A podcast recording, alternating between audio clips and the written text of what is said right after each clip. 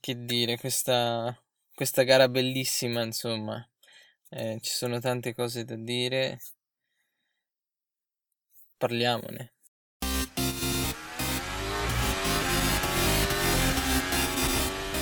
Piru piru piru. Piru piru. Ok, sì, ehm, una gara bella, sicuramente la, la più bella finora della stagione. E la Spagna che già per il secondo anno di fila ci regala una, una lotta per, per il primo posto molto serrata fino alla fine, ma è, è quello che serve per avere una bella gara. Qui, vabbè, neanche stiamo a dirlo, la lotta era tra Vettel e Hamilton. E non so, possiamo, vogliamo tracciare dei momenti chiave che hanno segnato la vittoria di Hamilton in questo caso?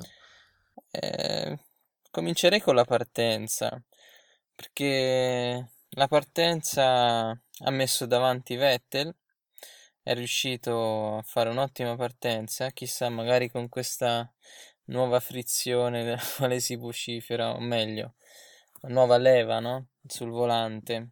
Mm, Sì, sì, sì. Anche Kim è partito molto bene, infatti. Esatto, anche Kimi è riuscito a partire.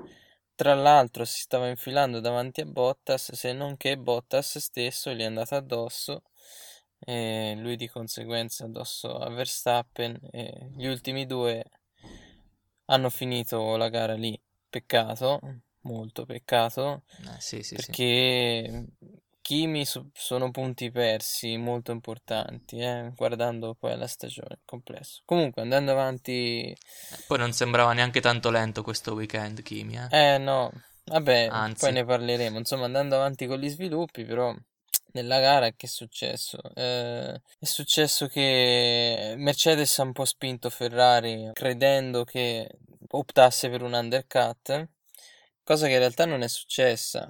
Eh, Vettel è entrato nel box e Hamilton è rimasto fuori un po' di giri. Nonostante tutto, in questi, in questo lasso Ferrari è riuscito a guadagnare. Dove ha perso? Ha perso quando Vettel si è ritrovato dietro a Bottas, che doveva ancora effettuare il pit stop, sì. esatto, che è stato tenuto tra virgolette apposta fuori da Mercedes proprio per rallentare il ferrarista. E ci sono riusciti. E poi niente, una virtual safety car eh, sfruttata molto bene a Mercedes eh, per un pit stop dove è riuscita a guadagnare altri 7 secondi su Vettel e poi una volta che Vettel è rientrato dopo il pit stop qualche giro e poi c'è stato il sorpasso e da lì direi che la gara si è conclusa. Beh, allora, di- direi la, la prima cosa da dover discutere è se erano corrette le strategie sia di Mercedes che di Ferrari. È un punto chiave un po' da sviscerare.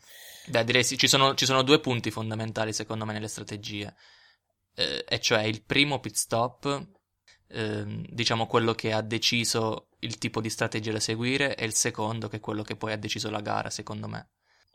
Sì, diciamo che sul primo pit stop poteva ancora sembrare una strategia a tre soste per Ferrari, Mm. ovvero tipo soft, soft, media soft. Invece Mercedes chiaramente dopo il primo optava a due, se non addirittura una, eh, perché è stato chiesto più volte a Hamilton di allungare molto le gomme, nel senso potevano anche optare a una, secondo me era tra le opzioni. Sì, infatti anche Ferrari verso la fine del GP eh, proponeva a Vettel un piano C che era proprio quello delle tre soste, con l'ultimo stint su soft, però poi è stato abortito visto che comunque le medie, sia le medie che le soft non hanno accusato un degrado così alto da richiedere tre soste, anche se qualcuno l'ha fatta, an- anche se più per eh, forature che, che per scelte. eh, problemi. Mm. Eh, sì, eh, si potrebbe discutere se il primo pit stop della Ferrari fosse troppo anticipato, ma secondo me no, perché Hamilton in quel momento si era, si era praticamente avvicinato a due secondi e, e il giro dopo sarebbe- avrebbe provato l'undercut, guadagnando di fatto la posizione al pit stop. Invece Ferrari si è coperta bene, ha costretto Mercedes a, a provare una strategia diversa, che poi è stata quella vincente. Eh, poi sì, certo, il, il blocco di Bottas ha influito parecchio, ma la situazione era ancora abbastanza positiva per Ferrari perché prima della safety car Vettel aveva un vantaggio di qua, 8 secondi su, su Hamilton. È stato proprio nella safety car che secondo me questo vantaggio si è stato tutto mangiato perché Ferrari poteva, e a dire il vero, poteva approfittarne più Ferrari che Mercedes, dato che dovendo fare un altro stint su medie era più probabile che lo facesse in quella, in quella finestra, mentre invece Mercedes ha rischiato, ha azzardato di fare 30 giri sulle soft e ha pagato. Per me è un peccato che Ferrari non abbia sfruttato la virtual safety car. È un peccato sì perché, boh, facciamo Mettiamo che avesse pittato prima Vettel e poi Hamilton. Sicuramente Hamilton avrebbe dovuto recuperare almeno boh, una decina di secondi.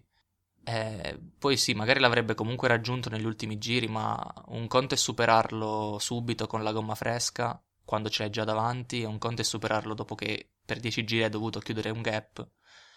Diventa sicuramente più difficile. Quindi sì, diciamo che con questo piccolo errore è costato la vittoria a Vettel. Però sono le corse, vanno così. Gomme che comunque si consumano davvero poco.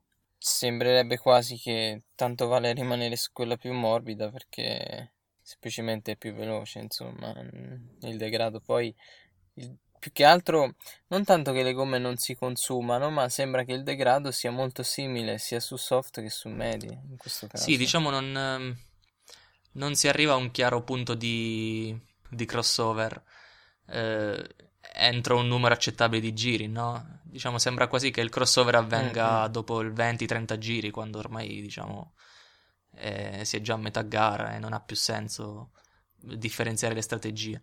A sto punto mi sembra, come dicevi anche l'altra volta, non ha, non ha più senso mettere la mescola obbligatoria. Ognuno può decidere se fare le, le soste, magari fare, non so, soft soft o se magari fate, fare tutta la gara su medie, sicuramente sarebbe anche più difficile capire cosa fanno vari, i vari team. Eh, sempre parlando di strategie, ho due spunti. Uno è Kvyat, che interessante, lui ha avuto problemi no? al primo giro, ha avuto un contatto, la partenza un po' confusionata, è dovuto rientrare al box, ha messo sulle soft e poi a metà gara ha rimesso un nuovo set di soft e è arrivato fino in fondo. E con questa strategia dall'ultima posizione è arrivato, se non sbaglio, nono, quasi dietro al suo compagno di squadra. Quasi perché in mezzo, ecco l'altro spunto, Verline con una sola sosta. E Saber che qui ha fatto veramente una garona, eh. Sì, ma perché poi se anche vai a vedere il passo di Verline, eh, praticamente i tempi continuavano a scendere, quindi segno che non, non, c'era abbastanza degrado da costringere, diciamo, ad un pit stop in quel momento. Infatti mi sembra che lui, sia lui che Kvyat hanno approfittato della virtual safety car per fare, eh, per fare il pit stop, che mi sembra sia uscito proprio in quei giri. E eh, però bisogna dire che sono stati anche aiutati da, dal fatto che tutti quelli dietro hanno dovuto fare 4 di pit stop. Scusa, 3 hanno dovuto fare tre pit stop. Mm. e quindi diciamo hanno Kvyat ha pareggiato il numero di pit stop mentre Verlaine ne ha, ne ha tratto beneficio. Comunque magari, non lo so, la Mercedes che magari ha anche guardato l'istinto di Kvyat e Verlaine per decidere di fare gli ultimi 30 giri su soft. Dato che nel primo stint eh, quasi nessuno si era spinto oltre i 20. Mm, mm, mm. No, sicuramente durante la gara, ecco, si, si riesce poi a trarre spunto da altre, altre sì, scuderie, certo, certo. sì, molto probabile, sì. Boh. Bene, eh, quindi alla fine dei conti Mercedes e Ferrari sono ancora pari, no? Abbiamo, abbiamo fatto anche il grafico dei passi e sono veramente lì al millesimo. Sì, sì, nonostante ecco, questa macchina stravolta di Mercedes, Ferrari e Mercedes sono pari, sottolineando che in partenza però questo sarebbe dovuto essere un circuito in favore Ferrari. Mi chiedo se le cose adesso non si siano ribaltate, ovvero prendi un circuito come Monza dove prima magari la favorita era Mercedes, magari adesso è Ferrari. Beh sì, la Mercedes ha cambiato, ha praticamente stravolto il suo assetto, no? Abbiamo sempre parlato di una Mercedes più forte sui tratti veloci, un po' in difficoltà sui tratti lenti, mentre qui, diciamo, in qualifica specialmente, poi in gara, diciamo, la situazione si è un po' pareggiata. Eh, la Mercedes ha fatto la differenza nel terzo settore, che è proprio quello più guidato, più lento di, di trazione, no? Quindi diciamo caratteristiche che in questo momento rispetto a due settimane fa sono più abbastanza simili tra Ferrari e Mercedes. Quindi non lo so, aspettiamo una, altri due GP prima di capire eh, se davvero Mercedes ha cambiato radicalmente il suo assetto, se era solo per questa gara magari in cui c'era, diciamo, era richiesto un alto carico aerodinamico. Mm, e dici magari scarica è una bomba lo stesso. Ma anche perché, cioè, guardando il sorpasso su Ferrari, su, di, di, Hamilton su Vettel, ok, aiutati dal bottoncino, dalla gomma soft, mm-hmm. il DRS, però eh, cioè, l'ha passato come un treno, Vettel non ha potuto farci niente. Quindi sembra che nonostante il maggior carico che, tro- che è riuscito a trovare, comunque non, sulla velocità di punta sia ancora sia ancora davanti. Sì, sì, non è da escludere che magari non è tanto il fatto che adesso è più forte in un reparto che in un altro, ma che sia più facile o meglio, abbiano inquadrato come settare, no? come impostare questa macchina al meglio per ogni circuito e magari, ecco, in un circuito come questo, giustamente hanno puntato sul carico. Non è da escludere. Beh, sì, sicuramente, sicuramente hanno capito qualcosa in più. E si parlava di 4 decimi guadagnati, però aggiungo se, se Mercedes ne ha guadagnati 4, la Ferrari ne ha guadagnati almeno 3. Comunque, eh sì. da quei pochi aggiornamenti che, o comunque pochi dall'esterno sembravano, però in realtà sembrano, si, sono visti, si sono visti tanto, sono stati molto efficaci. E Red Bull quanti ne ha guadagnati di decimi? eh sì, anche perché se guardi, cioè, sono finiti tutti doppiati fino fuori dal podio, fino al quarto tutti eh. doppiati. Eh. Quindi eh, entrambe le, sia Mercedes che Ferrari hanno guadagnato un sacco su tutti. Eh, sì, la, sì. la Red Bull che doveva portare, diciamo, la maggior parte degli aggiornamenti, doveva avere il guadagno più grosso e invece a 75 secondi da Hamilton. Un podio eh, fortunato, si, si può dire. Sicuramente c'è da lavorare tanto ancora, non hanno ancora capito proprio bene come, cosa fare sulla macchina. Però comunque dei punti, dei punti importanti, anche perché c'è una Force India dietro che si avvicina pericolosamente nella classifica. Force India che è veramente riuscita a trarre il massimo da questa giornata, piazzando Perez e Ocon quarti e quinti a pieni punti, insomma. Sì, mi impressiona sempre come riescono uh, a deliberare ogni gara al massimo Mm-mm. che possono. Subito dietro Hulkenberg si è riscosso da una qualifica un po' così così. Sì, la, il Renault in gara è andata, è andata forte. Forse, forse sì, in qualifica avrà fatto qualche errorino perché sicuramente meritava una posizione più alta. E poi sì, bene le, le Toro Rosso, Kvyat specialmente che ha guadagnato 10 posizioni, forse di più. E, e Verline l'abbiamo detto, che gara ha fatto. Mm, mm, stratosferica. Vorrei sottolineare invece la gara pessima di Stroll perché perché prendendo come punto di riferimento il suo compagno in squadra, che dopo il primo giro era 40 secondi dietro, ha chiuso davanti. E tra l'altro ultimo tra quelli in gara. Esatto. È arrivato Nonostante ultimo. una gara più, abbastanza pulita comunque, non ha avuto particolari contatti, due pit stop. Eh, Niente, ci siamo, certo, ci siamo scordati di Bottas, perché Bottas che fine ha fatto? Non ha vinto, Bottas è, è, si è rotto il motore. Eh. Sì, diciamo, diciamo è quasi magico come eh, diciamo nel corso della gara si siano pareggiate le situazioni tra le scuderie, no? Perché prima Bottas eh, tocca Raikkonen, secondo me ne, non c'è da, da, da, da dargli troppe colpe, era un incidente di gara.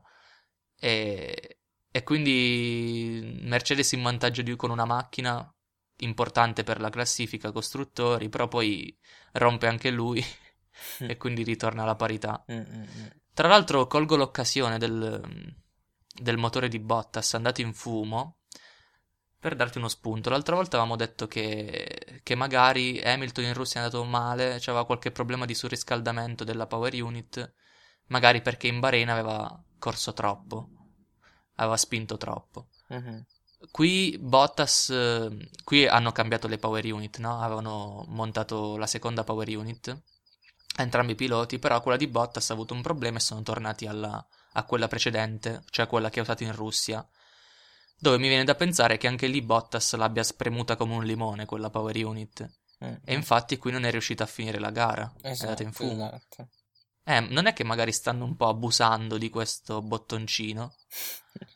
Ah, senza dubbio stanno abusando della Power Unit perché è evidente come l'abbiano spremuta.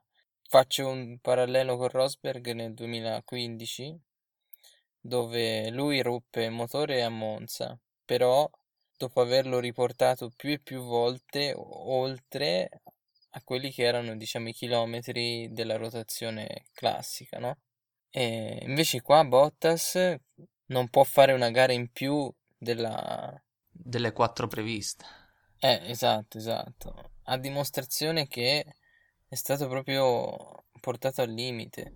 Eh, ma anche perché gli anni scorsi magari gli bastava fare, non so, due o tre giri, giusto quelli di outlap dopo i pit stop Certo, per fare gli undercut, certo. Spingere, spingere al massimo, mentre qui sono costretti ad andare al massimo. E anche, credo che anche Hamilton in questo weekend l'abbia, l'abbia spinta tanto. Certo, era uscito fuori, era uscito fuori durante la gara di Russia come sul rettilineo Mercedes spesso e volentieri usasse il bottone l'overtake per poter, capito, aumentare il distacco. Sì, per non farsi superare.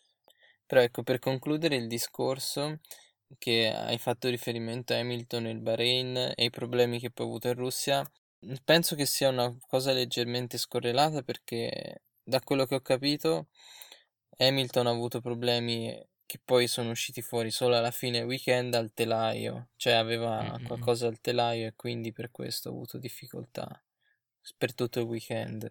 Mm, mm, mm. Un'ultima cosa, un'ultima cosa, spostandomi su Ferrari, non vorrei che Ferrari stia esageratamente spremendo le sue power unit perché qui siamo già alla quarta. Esatto, infatti volevo passare proprio a questo discorso, che ok, parliamo della Mercedes che magari sta spremendo, però Ferrari ne cambia uno a GP quasi. Eh sì, Anche se c'è da dire che stanno, diciamo, hanno cambiato i turbo più che altro, non la power unit intera. E anzi, Vettel qui ha girato con, eh, con l'unità di combustione, quella vecchia, quella che ha fatto i primi quattro Gran Premi, e che Mm, mm. comunque ha tenuto bene. Ora, bene, sì. loro in Ferrari hanno sempre detto sì, noi li sostituiamo per, per, ehm, perché così poi possiamo analizzare con calma gli allarmi, i warning eh, a- in fabbrica e li, e li faranno ruotare, ok. Però quarto turbo in, 5 gare basta una rottura e devi introdurre la penalità. Io mi sento dire comunque è una gara persa da Ferrari, eh. Ah sì, eh, ma è già, è già la seconda, è già la seconda che, in cui Ferrari eh, sembra, ah, cioè è una, fer- è una vittoria a portata della Ferrari, ma poi vince una Mercedes. E- è anche vero che però magari po- mh, anche quella in Bahrain era una vittoria Mercedes e ha vinto Ferrari, oppure anche quella in Australia, Hamilton era davanti. Quindi quando sono così vicine eh, ogni cosa può fare la differenza e bisogna accettare così, sono le gare, una volta a me, una volta a te. Però ci stiamo divertendo, eh, questo non si può negare. E finalmente, e finalmente Vettel contro Hamilton, eh, perché non era ancora successo. È vero, Vettel contro Hamilton ci hanno fatto divertire. Prima una super difesa su Hamilton quando sono usciti dal ruota a ruota dal pit stop e poi vabbè, Hamilton eh, ha sfruttato tutta la scia e, e il bottoncino. Boh. E per chiudere, eh, diciamo, la gara, Alonso che aveva fatto una qualifica ottima, poi in gara è... Ok, è stato buttato fuori ne- nella ghiaia in partenza, mh, in gara non è riuscito a confermarsi ai livelli della qualifica, cioè con le Force India, eccetera. Però abbiamo visto che lottava con, con le As, un po' con, con Kvyat. E si parla di un piccolo aggiornamento di Honda su qualcosina. E può essere quello il frutto della grande qualifica? Chi lo sa. Eh, infatti io sono curioso adesso di vedere nelle prossime qualifiche se riuscirà a ripetersi Alonso, perché se, se, dovesse ripetersi, ok, non a Monaco perché non c'è, però già in Canada vuol dire che piano piano sta, sta trovando la quadratura del cerchio la Honda. Bene o male me l'hai ricordato perché stavo per dirti, eh, vedrai che il prossimo Gran Premio, visto che il motore non conta, magari Alonso, no. diciamo l'unico, sì, l'abbiamo detto anche le altre volte, l'unico Gran Premio dove forse doveva davvero esserci. Però... Eh, sì meglio la, la 500 miglia, eh? assolutamente. Il sorpasso di Sainz in uscita dalla pit lane sull'erba? eh, il non sorpasso. il non sorpasso, certo, perché se vai sull'erba non è che c'è il turbo. No, voleva forse emulare quello che fece, non so se ti ricordi, Vettel forse in Cina l'anno sì, scorso. Però lo fece in ingresso. Che lo fece in ingresso e superò due auto che andavano piano. Sì in pit lane. No, sì, comunque ci hanno fatto. Sicuramente ci sono state lotte interessanti anche dietro. Però giustamente c'era una lotta molto grossa davanti, quindi è stata poco ripresa. Tutto il resto della gara degli altri è stato, non si è quasi visto in, in televisione. No, gli altri che davvero potrebbero correre una gara a parte, perché qua, cioè, se i primi due chiudono un giro prima, eh, c'è da preoccuparsi. Eh sì, specialmente per, per la Red Bull che ok che era, era, sola, magari ha girato in ciabatte Ricciardo per metà gara. Però boh, non, sembra avere, non sembra esserci quel segnale di, di rinascita che, di Spec B. che proclamavano. Eh, di Spec B, che invece ha portato la Mercedes. Però hanno guadagnato tanto, eh, e non esclude che col nuovo motore magari riescano anche a fare un altro bel passo in avanti. È vero, in qualifica, in qualifica non erano tanto lontani in gara il distacco si è acuito, ma secondo me è dovuto anche al fatto che Hamilton e Vettel si spingevano un sacco. Certo. Mentre gli altri, diciamo Ricciardo, Perez, eh, a un certo punto hanno, sicuramente hanno, hanno corso in safe mode. Cioè, era bellissimo che ogni volta che sentivi parlare Hamilton al team radio c'aveva il fiatone, sembrava in lacrime. Davvero bellissimo. Poi tutti, tutti molto concentrati e finalmente tornano a sembrare degli eroi i piloti di Formula 1. Eh. Sì, anche perché appunto in queste macchine è molto più faticoso guidare. Sì, e sicuramente anche a Monaco li sentiremo così, eh? Dove magari non c'è tanto più sforzo fisico, ma magari più sforzo mentale. Eh, tanta concentrazione, tanta concentrazione. Quindi parliamo un po' di Monaco? Sì, parliamo di Monaco, non c'è tanto da dire perché la conoscono tutti questa pista. È una bella pista, eh? A me piace onestamente. Sì, è un cittadino, tantissime curve, stretti, non si passa neanche a pagare, a meno che di manovre molto rischiose, molto molto rischiose. È la pista per eccellenza della Red Bull. Beh sì, è una pista da telaio, insomma. O almeno quella, quella dove l'anno scorso la Red Bull era la prima forza, di sicuro. Mm. E quest'anno potremo capire se la bontà del telaio di tutte le macchine. Diciamo, sì, diciamo è la gara che ti fa capire quanto è buono il telaio delle, delle varie auto. Quindi avremo, potremo avere risposte se davvero il telaio Ferrari è migliore di quello Mercedes, se quello della Red Bull eh, è buono ma non c'è il motore, se quello della McLaren è buono ma non c'è il motore, insomma, cose così. e per quanto riguarda i degradi, invece, dovrebbe essere una gara da basso degrado, molto gentile e sicuramente, quasi sicuramente vedremo una sola sosta, anche perché fare undercut o, so, o mm, finire nel traffico, fare più soste non è che aiuti tanto qui. Eh, speriamo magari mm, che il meteo possa aiutare un po', l'anno scorso per fortuna aiutò, magari con una pioggerellina si riesce anche a vedere un paio di soste in più. Diciamo la pioggia, la pioggia sì, aumenta aumenta le, le, strategie diverse, però aumenta anche i rischi di safety car. che lo sappiamo quando siamo a Monte Carlo una ce n'è sempre. Una ce n'è sempre, quindi attenzione comunque alle strategie. Eh, è vero, vero, vero. E ricordiamo due anni fa Hamilton perse proprio per una safety car. Quindi chi è che fa scattare a safety car? Stroll. eh, ma qua c'è, qua c'è da... ce n'è da scegliere, eh. ce ne sono un bel po' che... Cioè, c'è la listina con le spunte, Stroll, spunta, Palmer, spunta. E eh, anche Grosjean con i freni che non vanno tanto bene Eh, eh, può eh, toccare il muro. E Verstappen, eh, che se non erro non ha mai finito una gara a Monaco, o perlomeno non in Red Bull. Vabbè, grazie al cazzo, era un anno. No, se non erro in Formula 1, eh. Guarda che anche sì, in Toro Rosso fece quel famoso incidente bruttissimo dove diciamo non prese bene le misure, andò mi sa a sbattere contro Grosjean, credo, e neanche lì finì la gara. Comunque sì, un circuito dove l'irruenza non sempre paga, anzi è molto facile sbagliare. È una gara anche atipica, quindi veramente difficile sapere chi vincerà. Però dai, diciamo così, giusto per dare un piccolo assaggio, con gli ultimi aggiornamenti non si può sapere, però magari la, la, la Ferrari può essere leggermente favorita. Mm, mm, li vedo estremamente alla pari qua. Eh. Eh, diciamo l'ultimo, l'ultimo settore della, di Barcellona ha messo i dubbi questo weekend. Eh sì, eh sì. Diciamo che da un lato mi verrebbe da buttarmi su Mercedes, però poi dall'altro, eh, pensando a una Ferrari che magari in Spagna era un pochino più scarica rispetto al, magari anche a Mercedes, eh, chi lo sa, magari in realtà sono pari.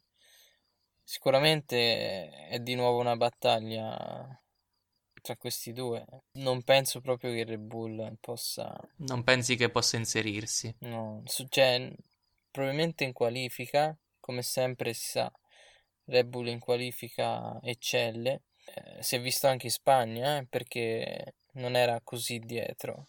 Eh, però se dovessero partire davanti, poi per chi è dietro non è facile fare gara. Quindi, boh, io un, una piccola possibilità alla Red Bull la darei.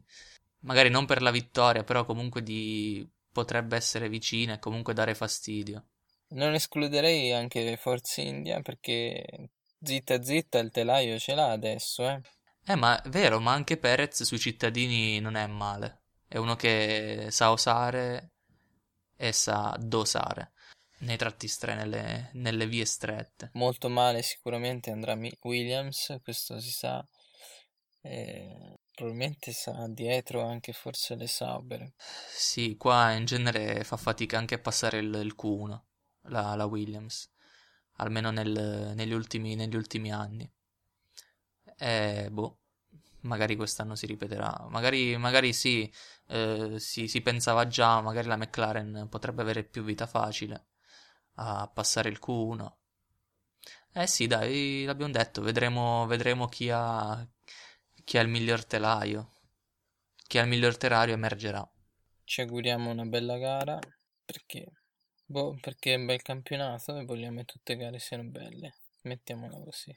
Eh sì, vabbè, ma a Monte Carlo è difficile che ci siano grandi distacchi. Boh, non lo so, vedremo.